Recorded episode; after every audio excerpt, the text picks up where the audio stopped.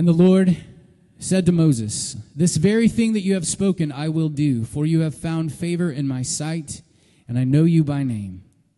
Moses said, "Please show me your glory." And he said, "I will make all my goodness pass before you, and will proclaim before you my name, the Lord. And I will be gracious to whom I will be gracious, and will show mercy on whom I will show mercy." But, he said, "You cannot see my face, for man shall not see me and live." And the Lord said, "Behold, there is a place by me where you shall stand on the rock, and while my glory passes by, I will put you in a cleft of the rock, and I will cover you with my hand until I have passed by. Then I will take away my hand, and you shall see my back, but my face shall not be seen." The Lord said to Moses, "Cut for yourself two tablets of stone like the first, and I will write on the tablets the words that were on the first tablets, which you broke. Be ready by the morning, and come up in the morning to Mount Sinai, and present yourself there to me on the top of the mountain. No one shall come up with you, and let no one be seen throughout all the mountain. Let no flocks or herds graze opposite that mountain." So Moses cut two tablets of stone like the first, and he rose early in the morning and went up on Mount Sinai as the Lord had commanded him, and took in his hand two tablets of stone. The Lord descended in the cloud and stood with him there and proclaimed the name of the Lord. The Lord passed before him and proclaimed, "The Lord, the Lord, a God merciful and gracious, slow to anger and abounding in steadfast love and faithfulness, keeping steadfast love for thousands, forgiving iniquity and transgression, transgression and sin, but who will by no means clear the guilty, visiting the iniquity of the fathers on the children and the children's children to the third and the fourth generation." And Moses quickly bowed his head toward the earth and worshipped. And he said, "If now I have found favor in your sight, O Lord, please let the Lord go in the midst of us, for it is a stiff-necked people, and pardon our iniquity and our sin, and take us for your inheritance." This is the word of our God. You may have a seat.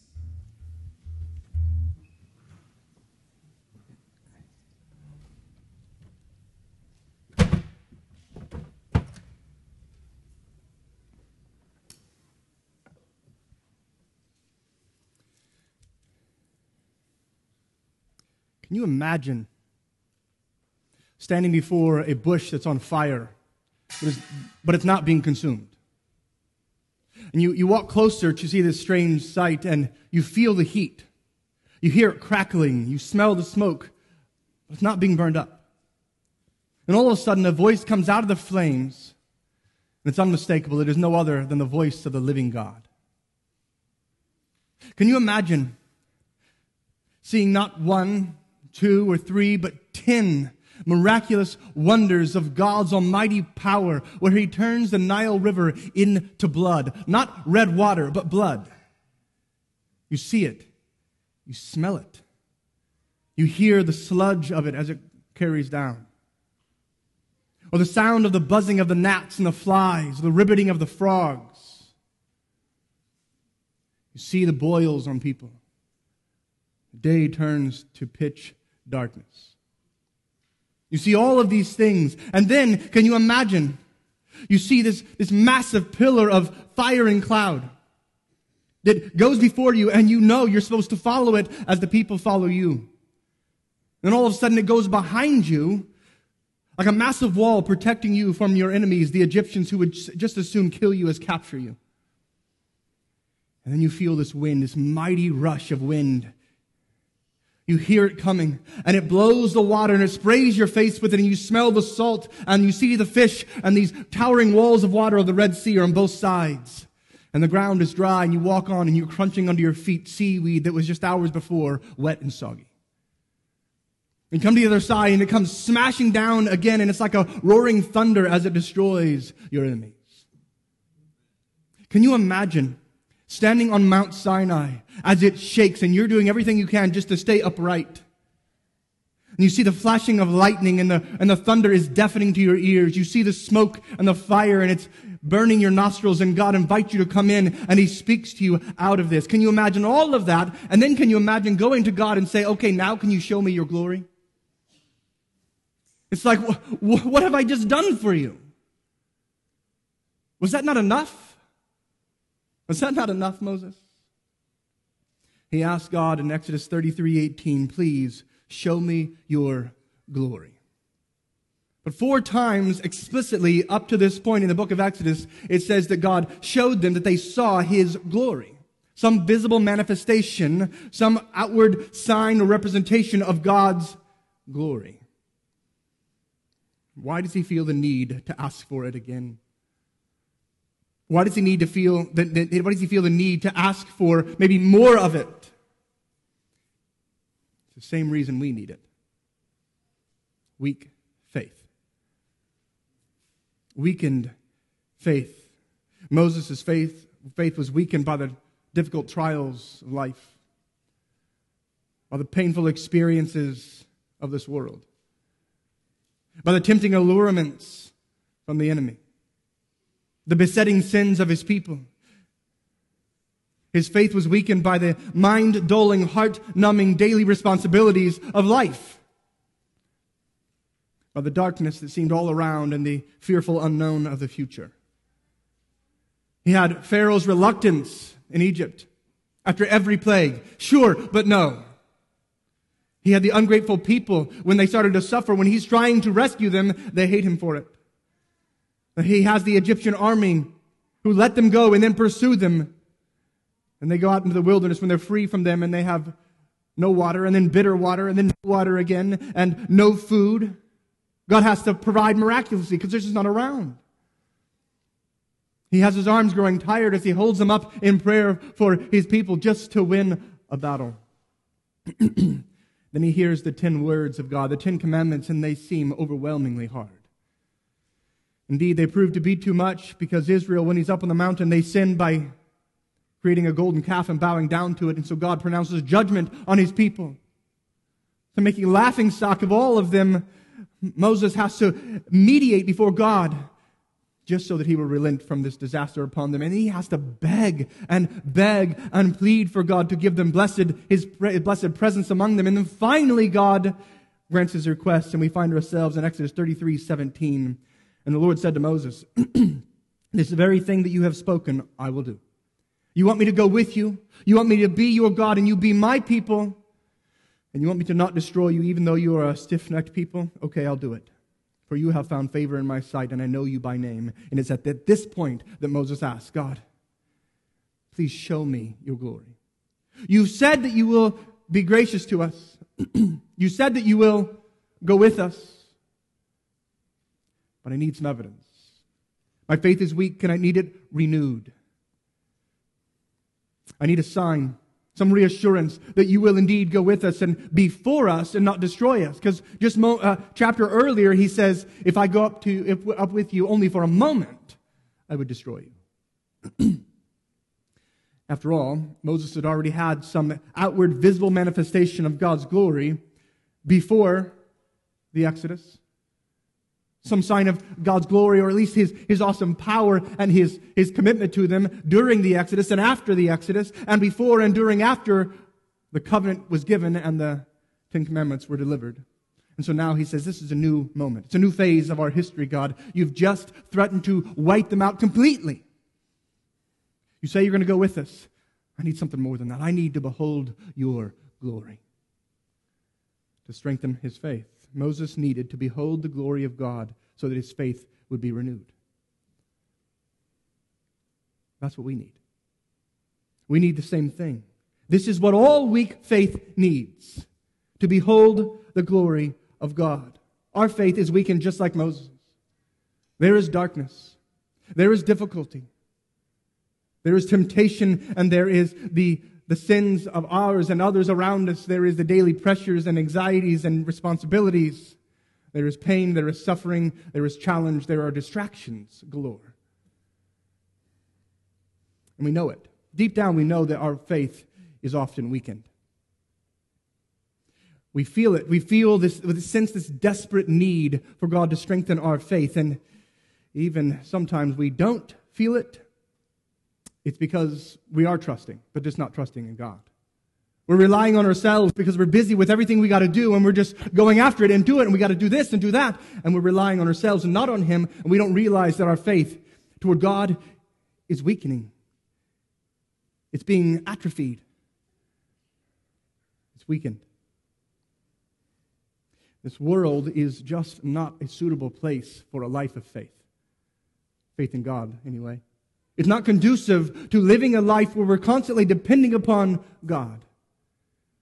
Opposition is everywhere.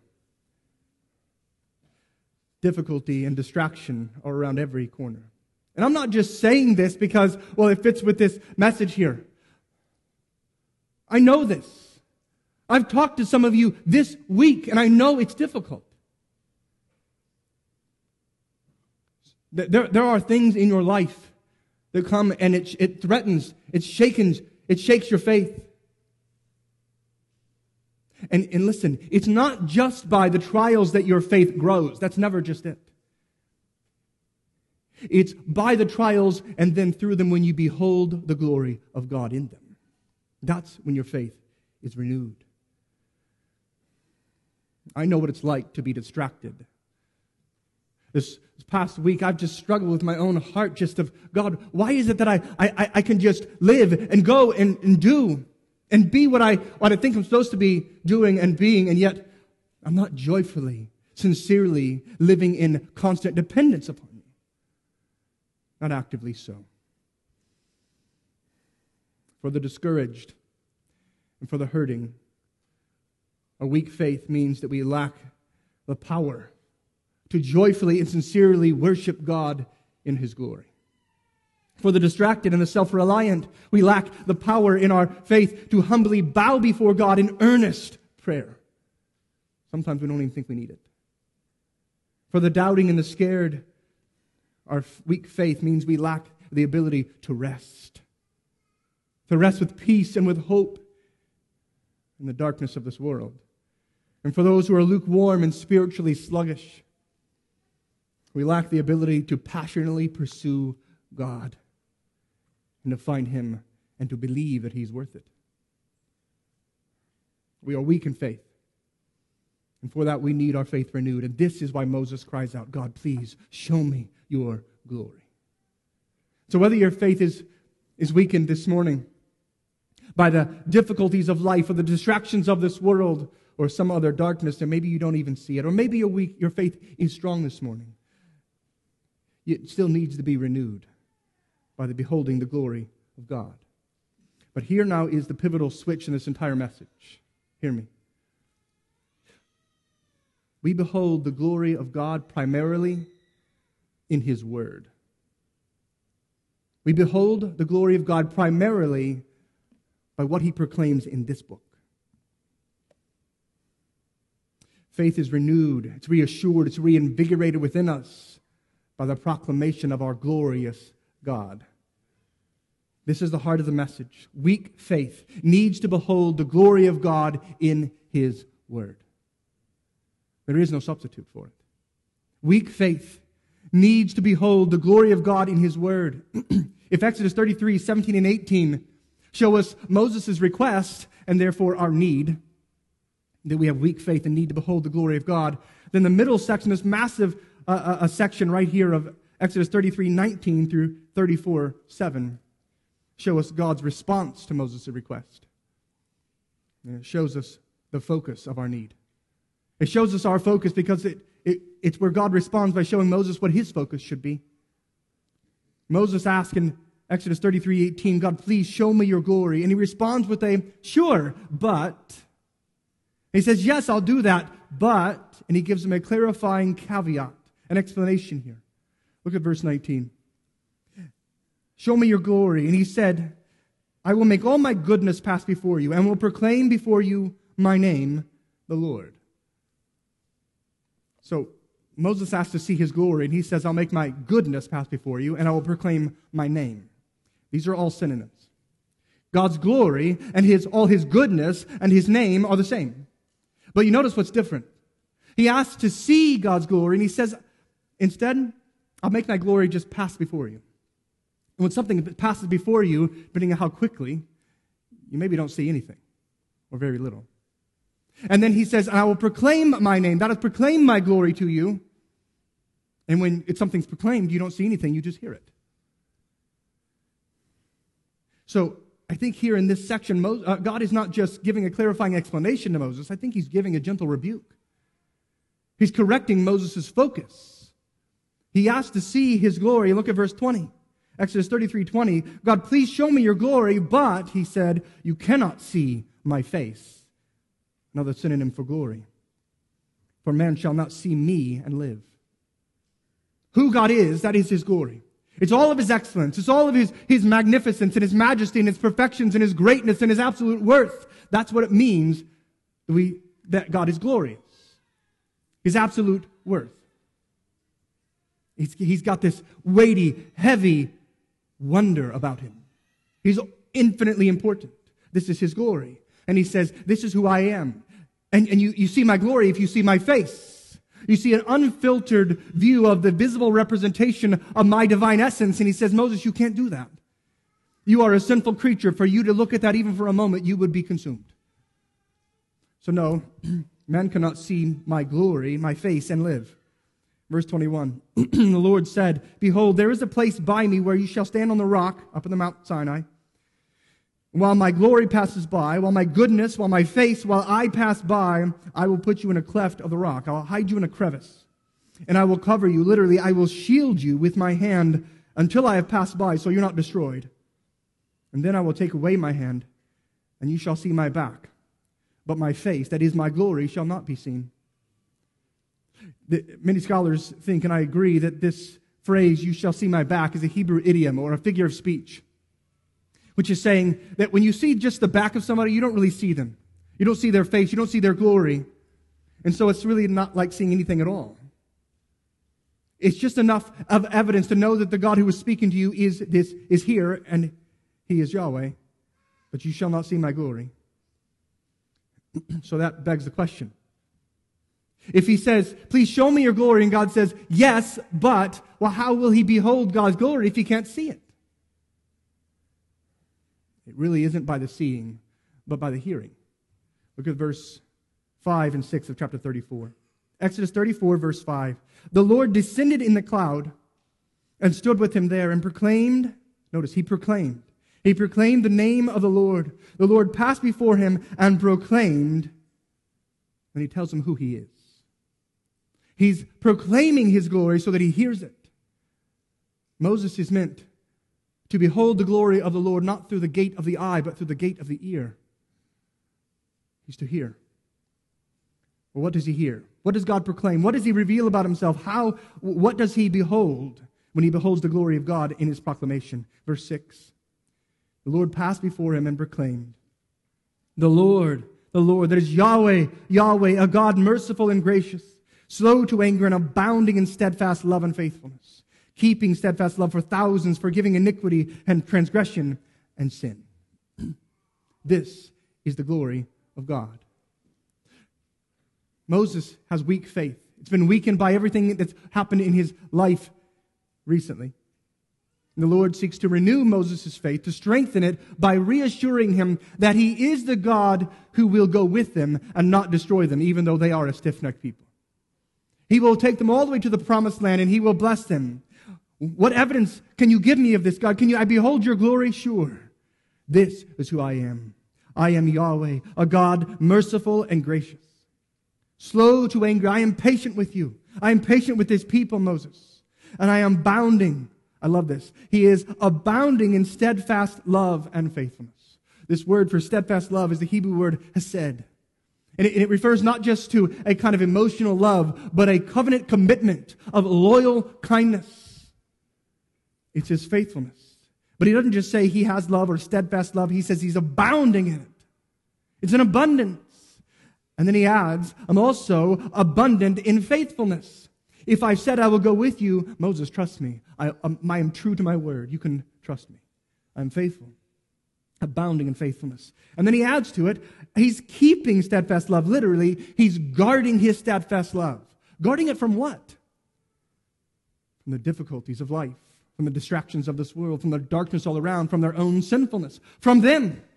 He's guarding his own steadfast love from their stiff-necked, rebellious foolishness. He's guarding it for thousands, literally, I think it is thousands of generations, such that what I do for you, my covenant people today, will echo for a thousand generations, which means nearly, if not, forever. We are still benefiting from God's covenant kindness to the people of Israel that day. And He is the God who forgives iniquity and transgression and sin. No matter what word you want to use for your rebellion, for your wickedness, God says, I will forgive the people, my people, Moses, because this is who I am. This is my glory. He doesn't proclaim to him. He could have. Yahweh, Yahweh, a God who is omniscient and knows everything. I am the Lord, the Lord, a God who is omnipotent and can do all His holy will, sovereign and omnipotent power. But He doesn't. He could say, He could have proclaimed to him, Moses, I am the God who is omnipresent. I'm the God who is independent and self-sufficient. I am the God who is perfect in wisdom and in beauty and, and in uh, unity and everything, a billion other things he could have told him. All would be contributing to this factor of God being glorious. But he focuses this proclamation of His glory on His grace, on His sovereign goodness, His covenant kindness, and His faithful, merciful grace. Why? Two reasons. One, because Moses needed that. His faith was weak, and God, I, will you really be kind to us all the way to the promised land? Moses, Moses, this is who I am. I am a God of faithful, merciful grace.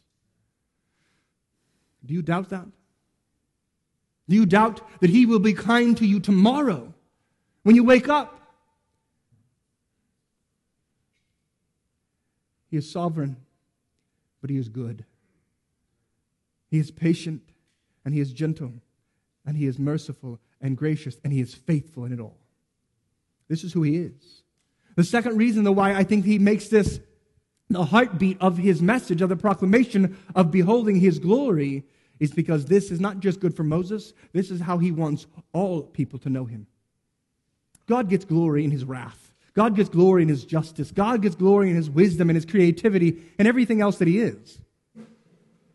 But primarily, He wants to highlight throughout the all of Scripture, everything else is just supporting and building up the glory of His grace. That's what the Apostle Paul says in Ephesians one. All that God has been doing throughout the history of redemption, culminating in Jesus Christ, is for the praise of the glory of His grace. That's the supreme highlight, the supreme revelation of the glory of God. That's who He is, and that's how He wants us to know Him. But He wants us to hear this, not see some visible manifestation of it. Notice that Moses does not record one tiny detail of what he saw. God, show me your glory. And then he says nothing about what he saw. That's either because he didn't see anything, or because it didn't matter, because the heart of the proclamation, the centerpiece of beholding God's glory, was what he heard in the Word of God. We must remember that weak faith needs to behold the glory of God in His Word. The Word of God reveals the glory of God to strengthen our faith in God. That's how it works. And so we could go the reverse and say, with weak faith, then we need the, we need to see the glory of God. And for that, we need to read and hear the Word of God. For when the Bible is read and studied and heard proclaimed faithfully, then we are beholding God Himself in His sovereign goodness, in His covenant kindness, and in His faithful, merciful grace. All through what He has said. And then our faith is renewed. Our faith is reassured. It's reinvigorated when we take in the precious promises of this book. When we take in and receive the sobering warnings of the Bible, the comforting encouragements of Scripture, the serious commands of God's Word, the practical wisdom that He lays out for us, and the heavenly doctrine that He shows us, all reveals the glory of God. That's how we see Him. Oh, there's a mystery to it, but it's not mystical. You can understand it. You read this, and God says, I'm showing you me, my glory. Our understanding is made clear. It's made correct, and it's made sure, primarily through taking in the Word of God. Our faith is strengthened most often and most effectively through the proclamation of this Word. So yes, our daily experiences of God's sovereign goodness and grace in our lives are wonderful, but they're not enough. Do you realize you have been experiencing God's grace and His goodness all week long? How many of them have you failed to bow down and worship Him for? It's this Word that helps us to see them. We need the Word of God, because the Spirit of God reveals the glory of God through the Word of God. And yet, and yet, what we see with our eyes, what we feel, what we taste and smell and hear, this often seems more real to us than what we read in this book. We got to be honest. That's, it often feels that way, doesn't it? And so we long for some vision to see.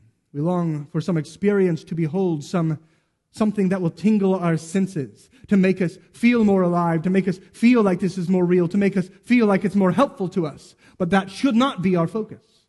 It really shouldn't.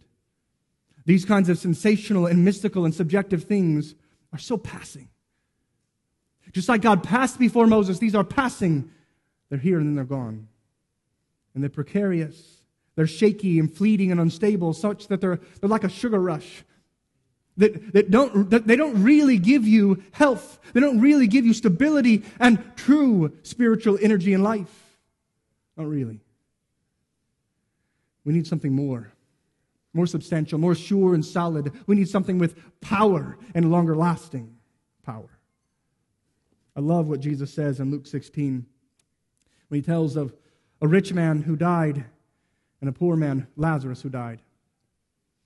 The rich man went to hell, and he was given sight to see something of, of heaven, where Lazarus was next to Abraham. And he cries out, the, the rich man does, would you send Lazarus, come down to just put some cold water, just one drop on my tongue? And he says, no, that's not how it works. There is an unbreachable chasm between us and you. Your, your fate is sealed. Okay, then fine. Send, send him back to my brothers who are still on earth and warn them of this terrible place of torment. And he says, no need. Verse twenty-nine, Abraham said, they have Moses and the prophets. Let them hear them. And he said, no, no, Father Abraham, but if someone goes to them from the dead, they will repent. And Abraham says, if they do not hear Moses and the prophets, neither will they be convinced if someone should rise from the dead, even if they see them with their own eyes. Do you hear what he's doing? It's an argument of greater to the lesser. If, if they won't hear the Bible, if they won't hear from God's Word and be convinced, then down here just seeing somebody risen from the dead ain't going to do it either. The Word of God is powerful, like a double-edged sword. The Spirit of God wields the Word of God. We do, in, we do indeed need to behold the glory of God, but we do not need it in some outward, visible sign or manifestation, some mystical, sensational experience. No, weak faith needs to behold the glory of the Lord in His Word. In His Word. If one argues, well, okay, from Exodus thirty-four, though, what happened was Moses audibly heard God's voice in his ears. That's a sense, right? This is sensational. And if I heard the voice of God booming from heaven, then it would reassure my faith too. I'd be reinvigorated for the rest of my life, never doubting or questioning anything ever again. The problem is, that's not true. That is just not true. There have been people before who audibly heard the voice of God and they explained it away. John twelve, twenty-eight and twenty-nine. Oh, I guess that's just thunder. There are, there are others who heard God audibly speak to them, later only to say that what we have here is more sure. Peter, James, and John were on the Mount of Transfiguration, and it said they saw the glory of Jesus, shining in all His bright, brilliant light. And they heard audibly the voice of God, the Father, speaking out of the cloud to their own ears. And they said, black ink on white pages is more stable than that.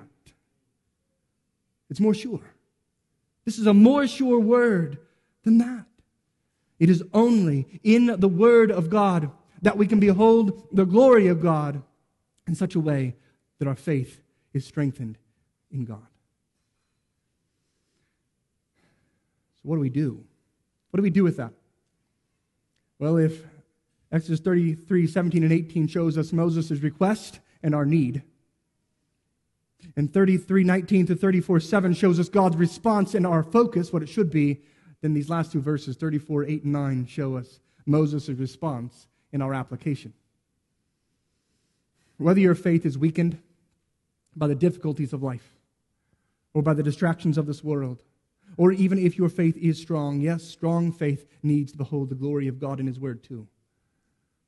There are four things I'm going to tell you to do.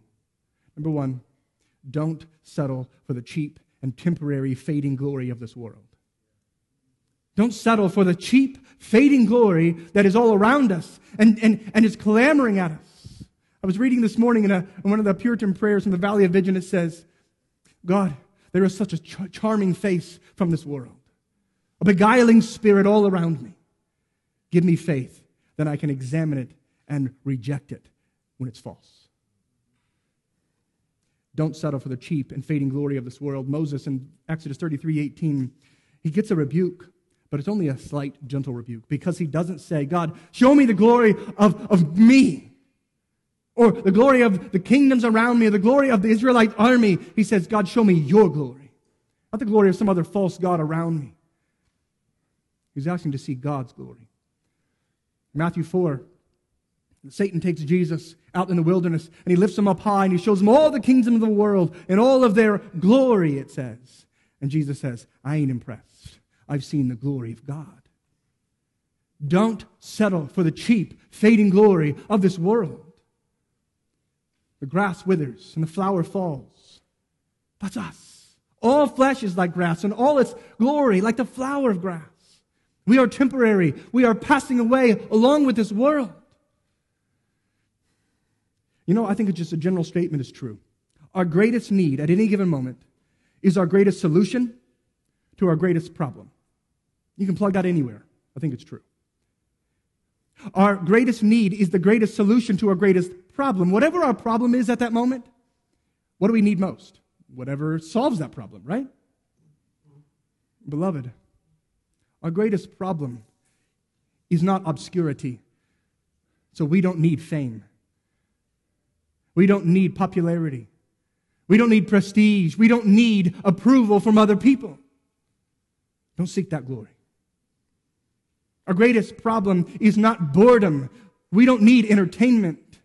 Our greatest need is not excitement and adventure and experiences. Our greatest problem is our sinfulness. And we have a holy God. We are stiff-necked. And if He was with us for a moment, He would consume us.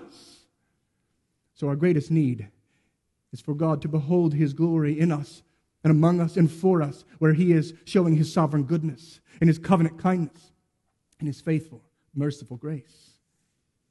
Our greatest need is God to be gracious to us. But you can't separate that from our need to trust Him for it. Imagine, you jump out of an airplane and you are speeding towards Earth. Your greatest problem is the ground or gravity, whatever you want to say. And so you say, my greatest need then is a parachute, right? But you can't separate the need for the parachute with, from the need for the ability to pull the ripcord. If you have the parachute on your back, but you your arms are cuffed behind you, and you smash into the ground with just the heavier weight on your back. You need both, the parachute and the ability to pull it, right? We need God to be gracious to us, and we must trust Him for it. We need both. And so we need our faith sustained. We need it renewed. We need it strengthened over and over again. So don't settle for the cheap, fading glory of this world, but instead focus your faith on Jesus Christ. Focus your faith on Him, because He is the radiance of the glory of God. Moses asked to behold the glory of God.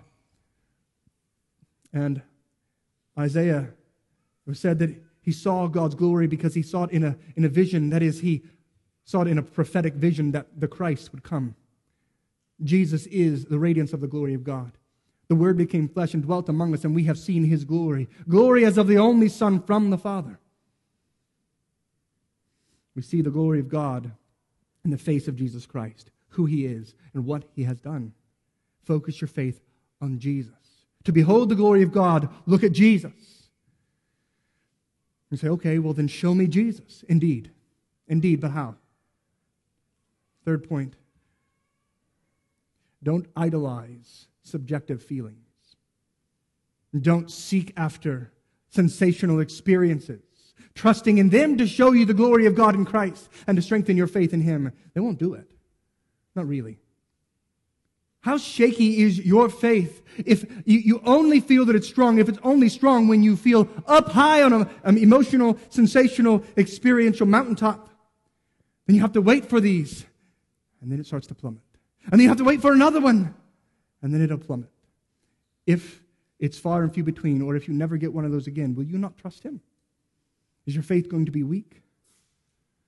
You need to behold the glory of God, not in these sense experiences. You need to behold the glory of God in the face of Jesus Christ as you, number four, read His Word. Study His Word. Memorize His Word. Sing His Word. Listen to the Word of God proclaimed and pray the Word of God. This is where we behold the glory of God in the face of Jesus Christ.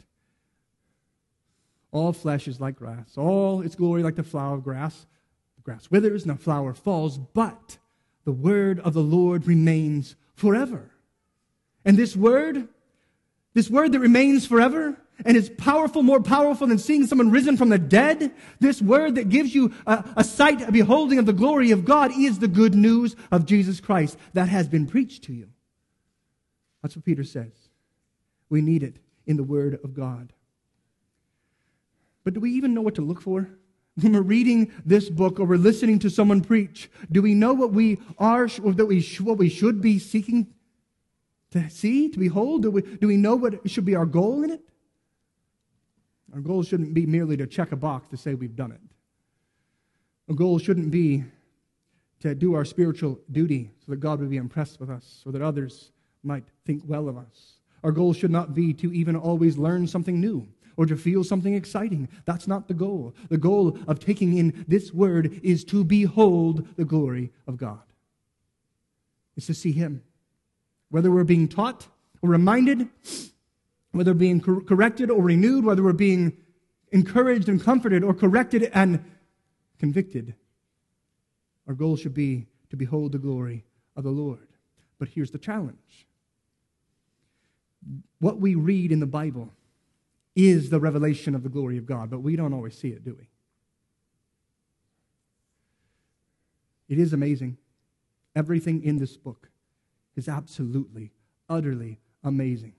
More than anything you can see or experience in this world, it is amazing, and yet we are not always amazed. We can read it like a, like, like it's a dictionary and be done. This book is a glorious book, but we don't always bow down and worship Him. So we need not only the light turned on, we need our eyes opened up. We need our heart stirred. Well, how does that happen? How do, how, how do we get to have that? It's only by God's sovereign goodness and His covenant kindness and His faithful, merciful grace. He has to both reveal and then enable us to see. He has to show us and then illuminate our eyes.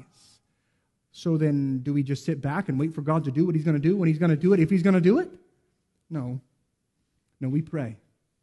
We beg. We plead, show me your glory. We, we plead with Him to do it, and then we pick up this book and we listen and we say, God, show me your glory. As I read and as I listen, we must pray, asking in faith and in fervency, pleading with God to show us His glory. Prayer and the Word go hand in hand. And I love what Moses does here in verses thirty-eight, uh, verses eight and nine of chapter thirty-four. He asks to see something, but God doesn't show him something. He just tells him something. And Moses doesn't say, oh man, I, I really wanted to see something. This is such a letdown. No, verse eight, he quickly bows his head toward the earth and he worships. That should be our response to beholding the glory of God in this book. And then verse nine, he prays. He receives the word and he prays. And he said, "If now I have found favor in your sight, O Lord, please let the Lord go in the midst of us, for it is a stiff-necked people." All of this is old hat. We've already read all this. We've already heard this. What's new? "And pardon our iniquity and our sin." Well, why does he add that in? Where does he get that from? God just proclaimed it to him. He's praying now the word he just heard. He's praying it back to God. Verse six and seven, God, he, he is a God merciful and gracious, forgiving iniquity and transgression and sin. Okay, God, since you have just revealed your glory to me, I'm going to pray it back to you. Do what you say you do. Be who you say you are, what you've just showed me. So that's what we should do. We should pray before we read, before we listen. We should pray as we're reading and listening. We should be praying afterwards. And then we should take it up and read. And we should come and listen intently with faith and with faithfulness. That is, we must seek God in His Word carefully and prayerfully and consistently and passionately, and do it all in faith, trusting that He will indeed show us His glory when we seek for Him with all of our heart. And the reason why we must do this with faith, why we must pray and seek God by faith, in part is because spiritual nourishment is different than physical nourishment. Oh, there are many similarities, but there is a difference. When you go this afternoon and you eat lunch, you might feel yourself getting full. You might even feel yourself being reinvigorated, re-energized, and strengthened. It's not always the case when you read. When you feast upon this, there's not always a sensational uh, light bulb with confetti going off and saying, "This is the glory of God." It doesn't always happen that way. So you read it in faith. You listen in faith. You pray, and then you trust, and you obey, and you wait. So whether your faith is weak, weakened by the difficulties of life, or the distractions of this world, the darkness all around or within, or whether your faith is strong, seek to renew your faith by beholding the glory of God in His Word. You know, I've said quite a bit about what we must do, what we should be doing, and how we should be doing it. But we don't always do it. Like I'm saying things to some of you who may be feeling, "Yeah, that's right, that's what I've been doing. Praise God." But even you know that you don't always do it. And for many of you, you're hearing this and you're feeling convicted and you're feeling a weight on you. You're saying, "I don't do that."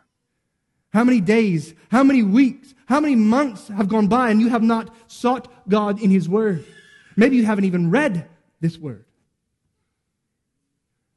You're saying, "What then? I've read it and I haven't been amazed. I saw glory and I said, eh. I didn't bow down in worship. I'm not, my faith doesn't feel like it's strengthened at all." You haven't been seeking Him. You've been maybe taking His Word and you say, "You know what, I'll, I'll take, I'll get into this after I get everything else done. Everything, this will revolve around everything else in my life, not the other way around." Beloved, this is not just foolish for you. It is wicked of you. This is sinful. When we go and we behold the glory of God and we don't bow down and worship Him. And so what do we need for that? I love it. We need this Word. That God is a merciful and gracious God, slow to anger and abounding in steadfast love and faithfulness. He keeps steadfast love for thousands of generations, forgiving our iniquity and transgression and sin. But, this is what I didn't read earlier, it's important. But who will by no means clear the guilty, visiting the iniquity of the fathers on the children and the children's children to the third and fourth generation. You say, okay, if Moses or if we are seeking to have ourselves reassured because of our sinfulness and the, and the darkness and the difficulty and distractions of this world, God, we need your encouraging word like we have in the first part of verse seven, not in the last part. That doesn't seem comforting. It doesn't seem reassuring. Besides that, it seems confusing. You say that you will forgive iniquity and transgression and sin, and then you say, but you, you will by no means do that. So which is it? Do you forgive sin or don't you? Is it that you will clear the guilty or that you will never clear the guilty? God is not contradicting Himself here. He's speaking of two different things. No, not two different kinds of sin, not two different kinds of forgiveness, not two different kinds of guilt. He's speaking of two different kinds of people. You see, there are some who are guilty of sin and in desperate need of God's forgiveness by His grace. And there are others who are guilty of sin and in desperate need of God's forgiveness by His grace, but they are in His covenant by faith, and so they receive it. That's the difference. One believes, one trusts Him in His Word, that He is gracious through His Son, Jesus Christ. Both, all are sinners in need of God's grace and forgiveness, but only those who focus their faith on Jesus, who He is and what He has done, only they receive it. You know, it says that God just forgives their sin. But God is a holy God. He is a just God. He's a wrathful God. So how can He just forgive them? How can He just clear the guilty? Well, He doesn't. He forgives those who are repentant, turn towards Him in faith, because He was overlooking it until the day of Christ. He overlooked all the sins of all of His people who were repentant and turned to Him in faith, trusting His mercy and His grace, that His glory is that He is a covenant, a God of covenant kindness. Knowing that the blood of rams and goats and bulls and lambs did nothing, but they pointed to the one who would be the true Lamb of God.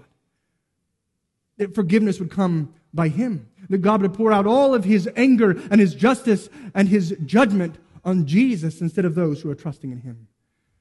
So this morning, if that's you, I invite you to take your communion cup.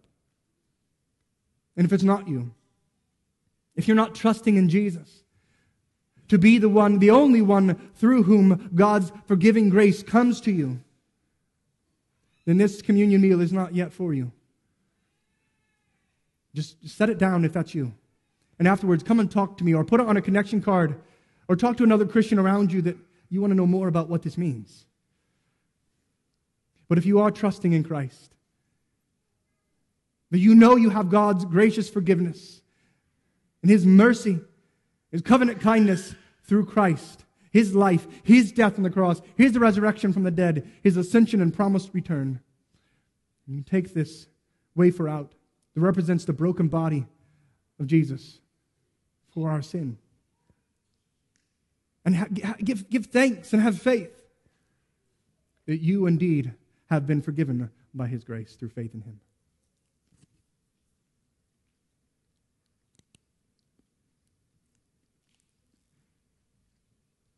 In the same way, take the juice that represents the blood of Christ poured out for sinners. And be grateful and in faith. Take it asking Him to continue to help you to behold His glory in His grace in the face of Jesus Christ.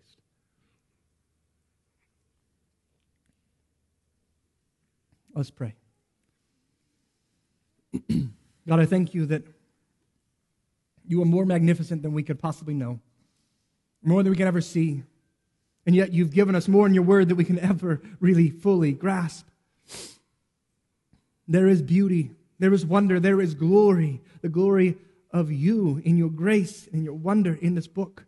Would You show us and open our eyes to see it? What if our hearts are hard or dull? Would You melt our hard hearts, soften us, and awaken us to see You? That by it we may be encouraged and strengthened, that we may trust You and have that faith to bow down to You and worship joyfully, to call out to You earnestly, to live with peace and hope, and to obey You faithfully. Thank You, Jesus, for being our Savior, our only hope of receiving the full glory of God's sovereign goodness, covenant kindness, and faithful, merciful grace. It's in Your name and for Your glory we pray. Amen.